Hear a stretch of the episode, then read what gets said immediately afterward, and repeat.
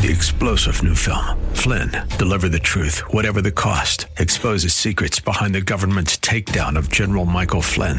Flynn knew what the intel world had been up to. He ordered the first audit of the use of contractors. This set off alarm bells. He told the truth. He was the most dangerous person for Donald Trump to hire. They had to get rid of Flynn. Flynn, deliver the truth, whatever the cost. Available now. Watch it today. Go to salemnow.com. Salemnow.com. Well, this is Heart of the City Primetime. My name is Adrian Tijerina, your host and director of local ministry here at 820 AM The Word. I am so excited to bring you pastors and ministry leaders things that are going around here in Seattle that can help you plug in to what God is doing. And today I am so privileged to be joined by my brother Jim Jacobson. Brother, it's so great to have you on Heart of the City Primetime. Thanks for being with me. Hey, it's great to be here. Thank Yeah. you. Before we talk about uh, what we're going to be getting into, uh, really helping our listeners pray for believers across the world, uh, first I want to make sure that I point out to all of our listeners out there Pastor Jim Jacobson has a program here on 820 AM The Word. It's on Sunday mornings at 7 o'clock a.m. You don't want to miss it. It's called The Sound Word with Pastor Jim Jacobson. It really is a tremendous program. And if you want more information about his radio program, you can go to soundwordradio.com. That's soundwordradio.com. Pastor Jim, it's so great to have you. If you could share with us a little bit on a recent trip that you took and just ways that we could be praying for what's going on across the world. Yeah, actually, um, this is the second uh, time I've been privileged to be able to go to Ukraine. I went last uh, last spring, late spring, early summer, and uh, was working with uh, a ministry called a Jesus Mission. We were basically were bringing food into uh, their mission, at least in in Ukraine, is to bring food to front lines. So uh, I forget, it was something like 20,000 pounds of food uh, we brought into uh, the area of uh, Mykolaiv, which has been which has been really hit. So it was great to be a part of it, um, just to feel like there was something we could do, you know, besides sending money or praying for people. Um, Yeah. You know, people are really in need. And so um, that kind of op- opened up my eyes uh, that, you know, even though it's a war torn country, you can still go. How did you uh, get plugged in with a Jesus mission? I mean, uh, it seems like an organization like that, you know, you might have to have those sorts of close connections to get into a country, especially that's war torn like that. Yeah, well, these guys have kind of blazed the trail. Uh, in they established a base in um, Cluj, Romania, uh, where they're uh, storing food. Of course, they had to have a place near a major city so they could actually get the food to bring in, and then they're just trucking it in. And one of the local pastors here at Calvary Chapel, Edmonds, he had gone previously, and so I went with him. If you could tell us more recently then about this trip, what was different about it and what really stood out to you as you as you traveled across the world and ministered to people in Jesus name? Yeah, well, recently one of their one of the uh, AJM uh, missionaries, Craig Finley, who is a pretty well known guy in the Calvary Chapel world. He's a just a legend, veteran uh, youth and college and career pastor at Calvary Fellowship for decades. He uh, is one of their missionaries, and he's been working in Ukraine. And he had this project to raise money for generators. So he had ambition to uh, to raise enough money to buy 20 generators and then to distribute them to churches in war torn areas and also refugee centers. So our church was involved in that. Several churches were involved in it. That was our plan. The, the, the plan was there was uh, six of us going to distribute these generators. Okay. But you know, he ordered them directly from the factory in China. The only problem was uh, we kept setting dates for the trip, but they kept being delayed. This time we arrived in uh, Hungary and. Uh, we hooked up with a church near, pretty close to the border of Hungary in Ukraine.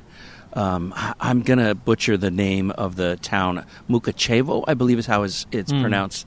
Uh, and Pastor Joel Brown. And this guy is a wild man. I mean, uh, he has been, you know, since the war started, his church, you know, just received all kinds of donations. Uh, it's a small church, like 65 people. And over the past year of the, the war in Ukraine, these guys have um, they've had they've run five different refugee centers. Wow. Um, they have housed, I think, something like twelve thousand refugees. Wow, that's amazing. Uh, yeah, over the course of the year, um, there, some of the numbers that I heard was they've shared the gospel with eighty thousand people, um, fed fifty-five thousand people. Wow. So it's been just a great work. So I arrived in Hungary. Uh, I was driven to the border, had to walk across the border into Ukraine, Wow. which was an experience in and of itself. how far of a was that a hike or how far was that? N- no, it was you know maybe a half a mile. You know, you had to go through the you know through the the Hungar- Hungarian border and then through the Ukrainian border. Okay. But it was it was kind of surreal because it was not it wasn't a bright shiny border. You know, Yeah. it was kind of a little bit sketchy looking. We saw a lot of you know we saw a lot of devastation. We saw a lot of bombed out buildings, Wow. and you know you could just see areas where there was a conflict in the middle of the road. You know, with Wow. just the the road you know all burned up and Wow. uh, bridges, you know, uh, bombed out and things like that. Wow. We arrived at the church and we did a worship night for the, the church and uh, kind of hung out with young people. And really, it just turned into a time of encouragement for the Christians. One of the things that we did in driving from the, from the church in uh, Mukachevo to the east was we were delivering a car. So the car that we went in Okay. was actually a gift. And uh, it was Joel Joel Brown had raised money to buy a car for this brother who's working to repair the power grid, but he didn't have a car. So that was really cool. And so I was part of this presentation to, to Oh, give so this cool. guy this sweet little ride.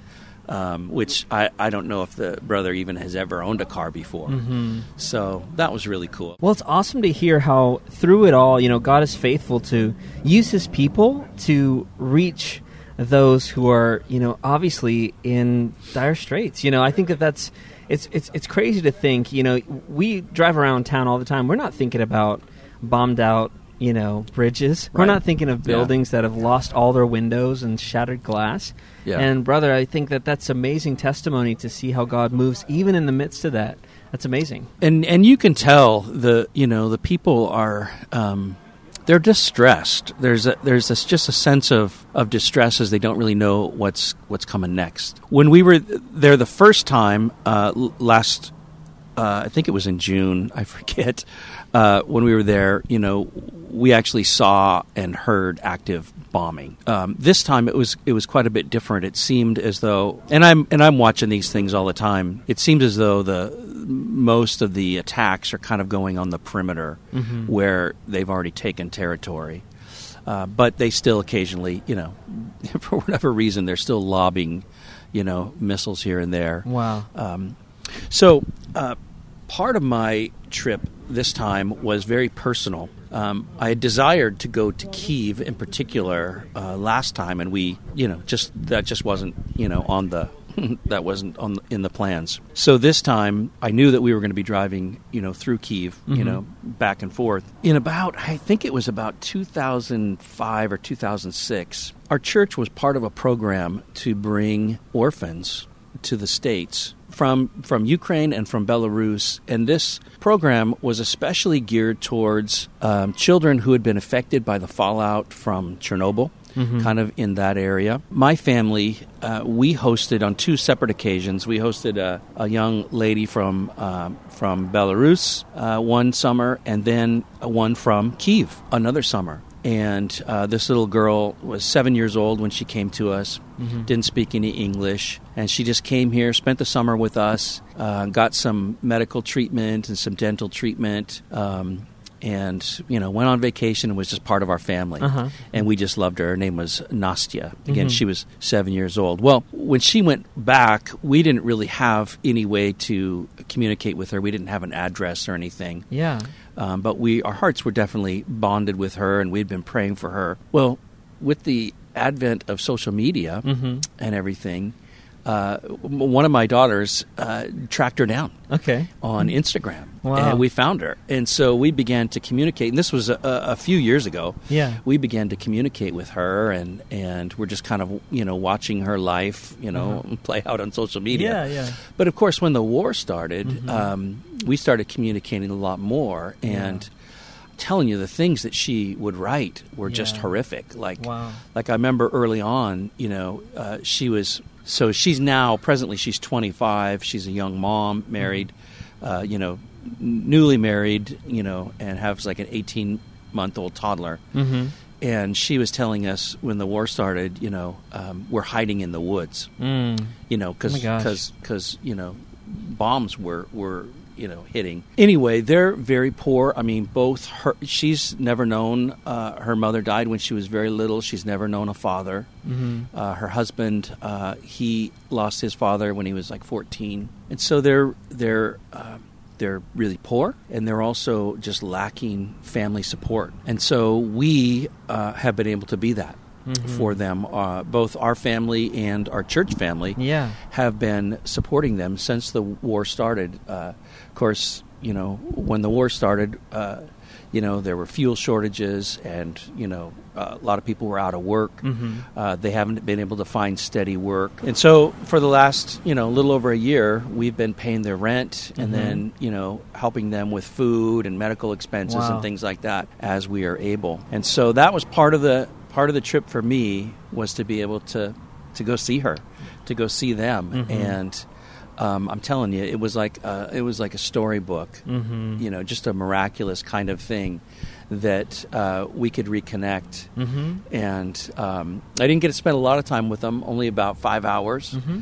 Uh, on our way back, uh, the team did some sightseeing, and there were some other meetings that were happening.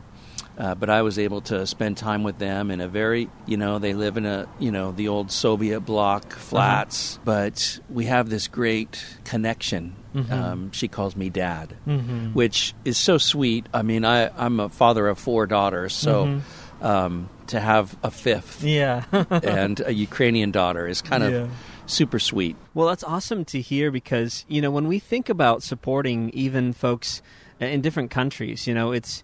I, th- I think we have so much comfort that we sort of live in, and for you to actually be able to go and see uh, the work that your church is doing at Calvary Arlington, the, work that they're doing to support somebody on the other side of the world, you know, just reminds me of what Paul says. You know, if any of us suffers as part of the body of Christ, we all suffer, and that's something that we can't lose. Uh, we can't become detached with that. You know, even here in America, with the comforts that we have, we are connected through the Spirit to folks who are devastated and living their lives in poverty and in fear. And uh, I think God would want us to always keep that in the front of our minds ways that we can support folks, ways that we can uh, honor them and love them, serve them like a dad, like a brother, like a sister. And uh, I think it's a really awesome, brother. Yeah, it you know, um, you couldn't like I said, you couldn't really write this story. It's just kind of this incredible connection that God knew about years ago, and you know, He connected us with this little girl uh, who is just incredibly needy, you know, for this hour, for this time, and so we're we're just continuing to pray for them. I, uh, you know, we're praying that her husband could find work, and I'm hoping to go back, you know, because we, we've got uh, just this really sweet connection. So we spent time there, and um, like I said, that was really a significant part of my trip. Uh, was just to visit them and and then also connect them with some local ministries that they just don't. They're not connected with anybody really, and so to connect them with some local ministries, um, I'm looking forward to seeing the fruit from that. Uh, we went back to uh, Mukachevo, uh, did another uh, worship night. I was able to teach at the church, and that was just a, such a sweet thing to be able to, you know, to share the word of God with these people, and especially to hang out with, you know, and encourage some of the young leaders in the church there. So That's awesome. Well, brother, thank you so much for sharing for Heart of the City Prime Time. It's it's amazing to hear just how even somebody local here in our neighborhood is able to make an impact across the world, brother. It's it's great to have you on the program. Thanks so much for joining me. you bet. Thank you. And if you want to hear more from Pastor Jim Jacobson, be sure to tune in Sunday mornings at 7 o'clock a.m. for the Sound Word. And be sure to go to the website, soundwordradio.com. That's where you can find more information on Pastor Jim Jacobson. You can also find more information on Calvary Arlington. Calvary Arlington is up north of Seattle, so if you live up here, we'd love to have you join and be part of Pastor Jim Jacobson's church. Thanks again for listening to Heart of the City Primetime. This is Adrian Tijerina, and uh, back to live from Seattle. Three star general Michael J. Flynn, head of the Pentagon Intelligence Agency, knew all the government's dirty secrets. He was one of the most respected generals in the military. Flynn knew what the intel world had been up to. He understood its funding. He ordered the first audit of the use of contractors. This set off alarm bells. The explosive new documentary, Flynn, Deliver the Truth, Whatever the Cost, and covers the facts behind this scandal. Flynn told the truth. He was the most dangerous person for Donald Trump to hire. I find out the worst enemy that I'm going to face in my life is right here in America. They took my assessment and they wanted me to change it. And I was like, I'm not changing it. They had to get rid of Flynn. With in depth interviews, archival footage, and never before seen personal records of the man behind the headlines. I just felt like I was drowning. Flynn, deliver the truth, whatever the cost. Available now. Watch it today. Go to salemnow.com. Salemnow.com.